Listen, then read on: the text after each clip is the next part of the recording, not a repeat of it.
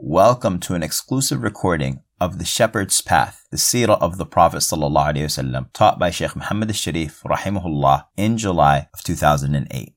This episode is brought to you by Ilmspring, Islamic education for kids reimagined, a partnership between Al Maghrib and Noor Kids. Our mission is to present the beauty of Islam to our children through unique programming that will educate, inspire, build character, and connect them to a thriving community. An online platform where kids aged 9 to 14 can learn what it means to love Islam, to gain a deeper connection with their faith, and grow into confident believers with a curriculum designed by experts in Islam and child education. A simple interactive portal and community of friends and mentors around the world, Ilmspring is the new space for bright young believers. I'm going to ask you something. I'm just going to write it down, okay? First thing that comes to your mind. Pen and paper, are you ready? I said, Are you ready? It's interesting, there's so many people here, yet you guys are so quiet. are you ready? okay, all right. What you're just going to answer the question, first thing that comes to your head. What's your number one goal? Write it down, first thing that comes to your head. What's your number one desire? Number one goal med school. All right, who would like to share what they wrote? Yes? Jenna? Someone else? Yes? Get married. Okay, now we got some. now we got some honest people talking here. I was just like, okay, the fluff stuff. that was just me.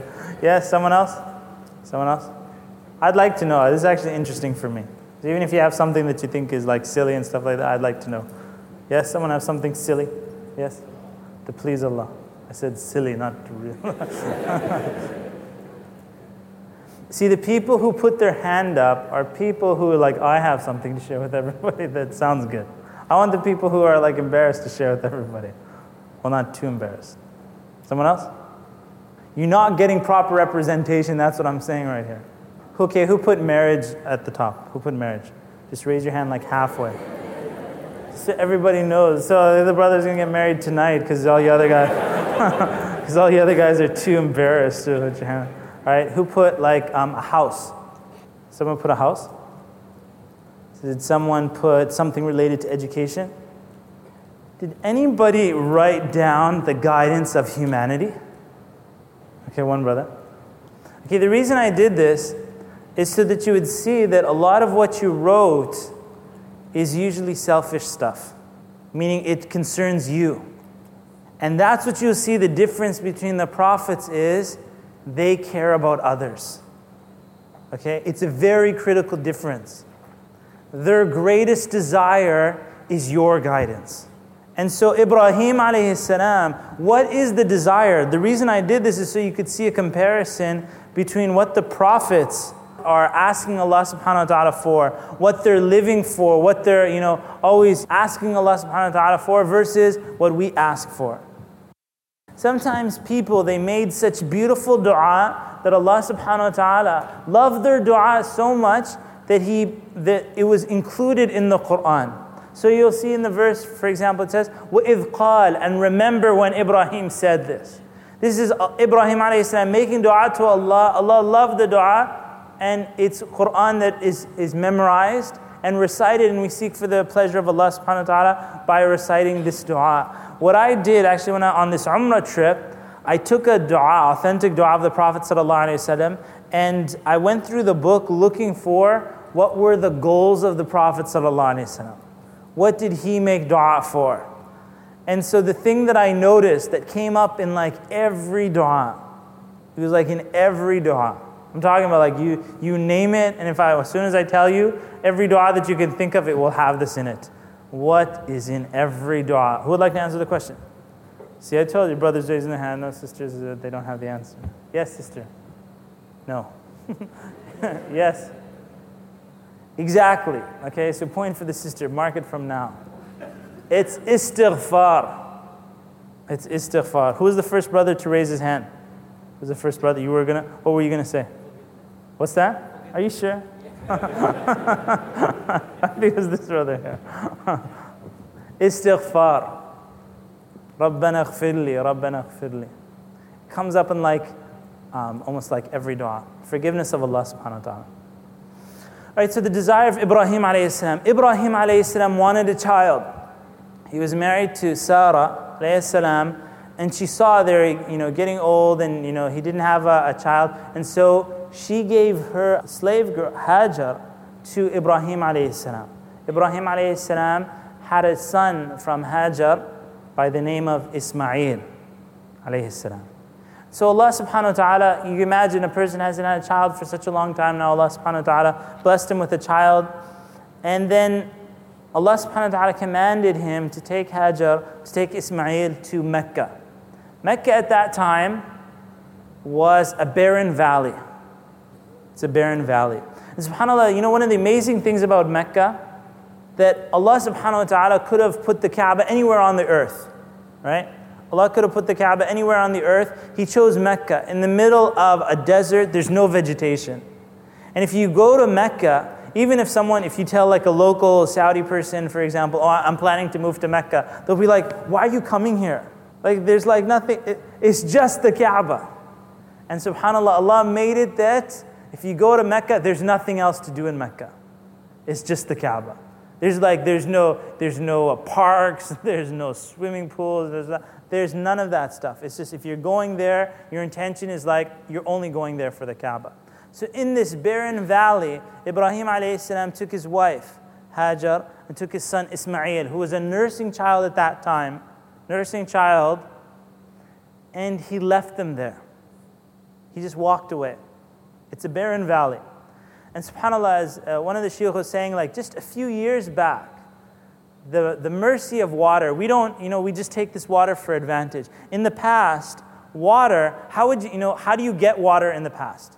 You have to go outside to a well, correct? When you're thirsty, it's not like you just have, you know, a water bottle you just open and just drink it and so on, right? You have to go outside to a well, pull water out of a well, and then drink it. And when that water runs out, you're like, that's it. Tomorrow, you know, when the, you know, the shepherds go out to get more water like this. So now that water, how precious is that water that you bring for drinking and for bathing and for your livestock and for your food and all of that stuff? That this water is their life.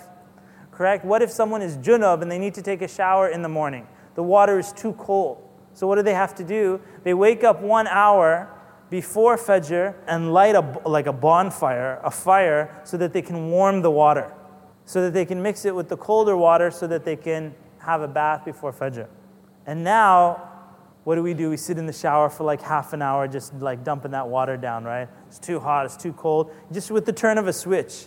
And the, the ni'mah of that water, you just like, I mean, we're all like that. We don't realize. I, I remember in Hajj time one time, if you've ever been to Hajj, they have these water taps that are like fire hoses. You open it, and then the water just gushes, gushes, gushes. I saw some, you know, people, they're just making wudu you know, and, and the water gushing like that. I saw this person freaking out. He actually started shivering. And he said, What are you people doing to the water? Because he's from a culture living in like in the desert and so on and so forth. You don't do that with water, with this name of Allah subhanahu wa ta'ala. And of course, even the Prophet said that you conserve water, even if you're making wudu, or even from the ocean, you're still going to conserve the water. So now in Mecca, there's no water right? They have water with them, and when the water runs out, what do you do?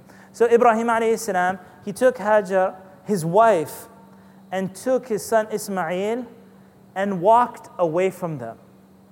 Okay, so now sometimes you, you know, you travel, you leave your family and so on and so forth. He left them in the middle of the desert like this. And Hajar is saying to Ibrahim alayhi salam, why are you leaving us? Where are you going? And so on and so forth. Until finally, and, and Ibrahim's not answering it. This is the commandment of Allah. And he walked away from them. And then she said to him, one question. She said, Allahu amaraka bihada. Did Allah command you to do this? And this is the only thing he said to her. He said, Na'am. He said, Yes. And then she said, Then Allah will not leave us to go astray. And Ibrahim alayhi salam walked away from Hajar and his son.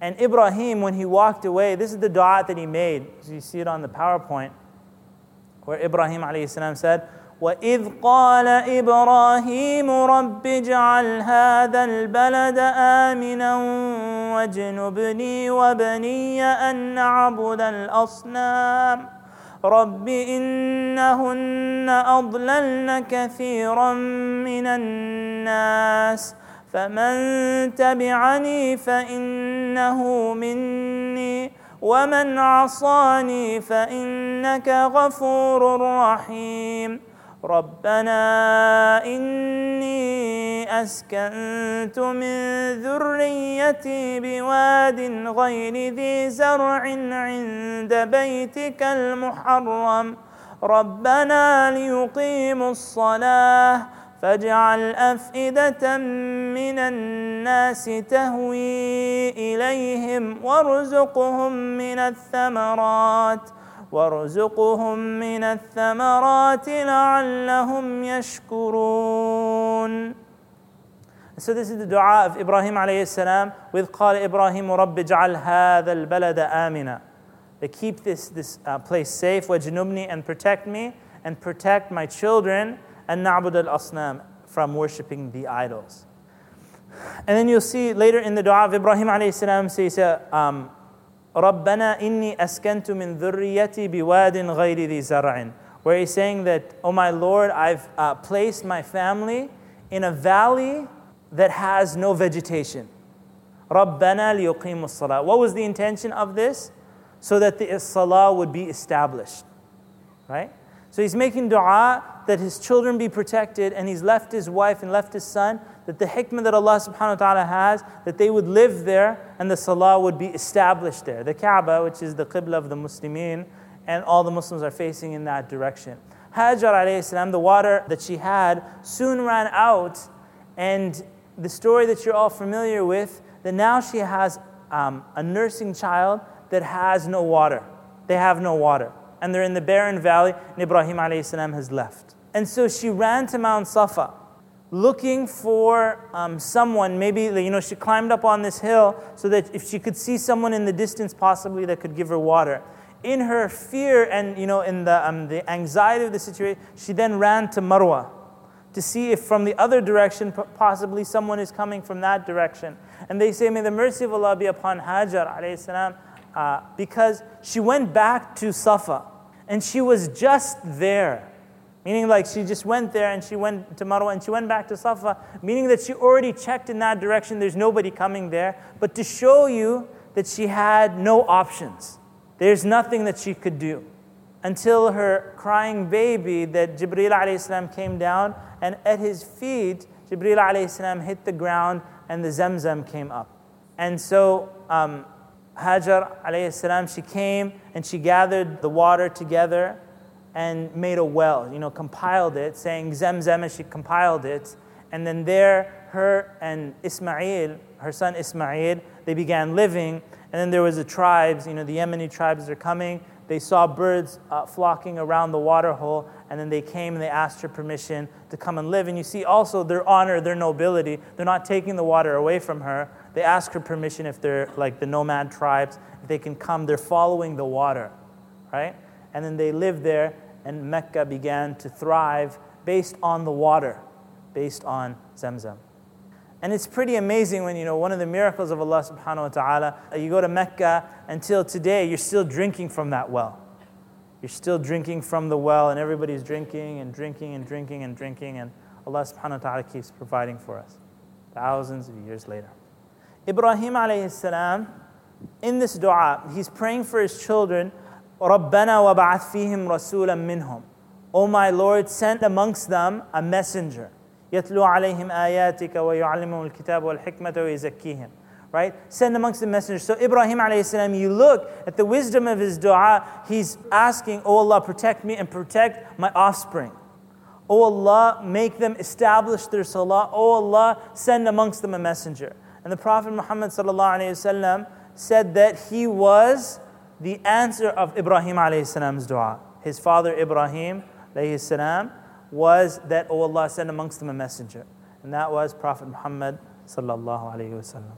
And you see that in this dua here, where it says, Our Lord, and raise up in their midst a messenger from amongst them who shall recite unto them thy revelations, and shall instruct them in the scripture and in wisdom, and shall make them grow. Lo, thou, only thou art the mighty, the wise. And so that was the desire of Ibrahim alayhi salam.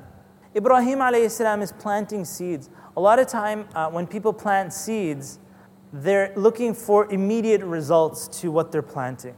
And when they don't see the immediate results, like let's say, for example, you establish like a halaq in your community, establish a masjid, and you start noticing that not too many people are coming, or doesn't seem like people are benefiting. Of course, you're trying to benefit the people, but at the same time, you have to plant these seeds. And hopefully, inshallah ta'ala, as time goes by, trees will grow from there, and later generations might benefit from it. So you'll see, for example, in a ta'if, the Prophet ﷺ, when, you know, and the people of Ta'if, they rejected the Prophet ﷺ and he could have um, requested Allah to destroy them. But the Prophet ﷺ is not destroying them because the next generation, another phase will come on the people that perhaps Allah will bring from their offspring those who will worship Allah. And that's the case. Ta'if is a Muslim place, and of the places of the first to keep firm on the deen after the death of the Prophet. ﷺ. Actually, Ta'if, just like a point, and, and, it'll come up later, but when the Prophet ﷺ passed away, most of the Arabs turned their backs on the deen except Mecca, Medina, and Al Ta'if. Even though Al Ta'if was one of the hardest days on the Prophet, ﷺ, they were of the few that stayed firm on their deen. Someone, one of their leaders amongst them, had said to them that you people were the last ones to become Muslim. He said, So don't be the first ones to apostate. And so that advice that he gave to them, you know, it kept them firm on the truth, and Al-Ta'if stayed Muslim. You'll also see in the dua of Ibrahim alayhi is making dua for your children. Making dua for your children. In my uh, research of what the prophets would pray for, they prayed for children of the dunya things. They're praying for children and they're asking uh, things for their children. Normally, parents, they pray for their children, correct? But what do they pray? A parent usually prays for their children to do good on their exams, their MCATs and their, you guys call it MCAT? To do good on their exams and to do good in their dunya. And it is the sunnah of Allah subhanahu wa ta'ala that what you make dua for, Allah will answer from that dua. So if you make dua for the dunya, you will get it But there's nothing waiting for you in the hereafter. If all you focused on was on dunya.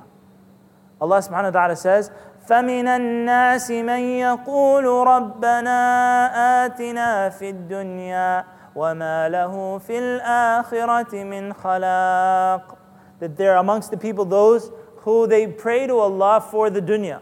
They're actually asking, oh Allah, give me money, give me a house, give me, get me married, give me, you know, do good on my exams, dunya, dunya, dunya, dunya. They never, in their heart, in their intention is nothing of the hereafter. And so they will get from the dunya. But there's nothing waiting for them in the hereafter. And then Allah subhanahu wa ta'ala says, وَمِنَ النَّاسِ مَن يَقُولُ رَبَّنَا آتِنَا فِي الدُّنْيَا حَسَنَةً وَفِي الْآخِرَةِ حَسَنَةً وَقِنَا عَذَابَ النَّارِ There are those. So it's not that you do the opposite of those people and don't pray for the dunya. You're praying for both. Because that's not, not the natural way to not pray for the dunya. You're praying for the dunya and the hereafter. So you're saying, Oh Allah, give me goodness, hasana, in this dunya, and give me goodness, hasana, in the akhirah, and protect me from hellfire. So Ibrahim alayhi is praying for his children. What is he asking Allah for his children? What does he want for his children? What does it say? What is he asking Allah for? Okay, establishment of salah. Also asking for guidance as well. Establishment of salah. Rabbana liyuqimu salah. And we, and we talked about this in the Surah Al-Baqarah class, the difference between salah and iqamat salah. My Lord, so that they would establish the salah. Right? Rabbana liyuqimu salah. So that the salah would be established. The Prophet ﷺ, his name is Muhammad. Muhammad means the praised one, the one worthy of praise. We're not going to talk too much about his birth, وسلم, but just so you know, the person who named him was his grandfather Abdul Muttalib. The person who named him وسلم, was Abdul Muttalib, and Allah guided Abdul Muttalib to name him this name, Muhammad.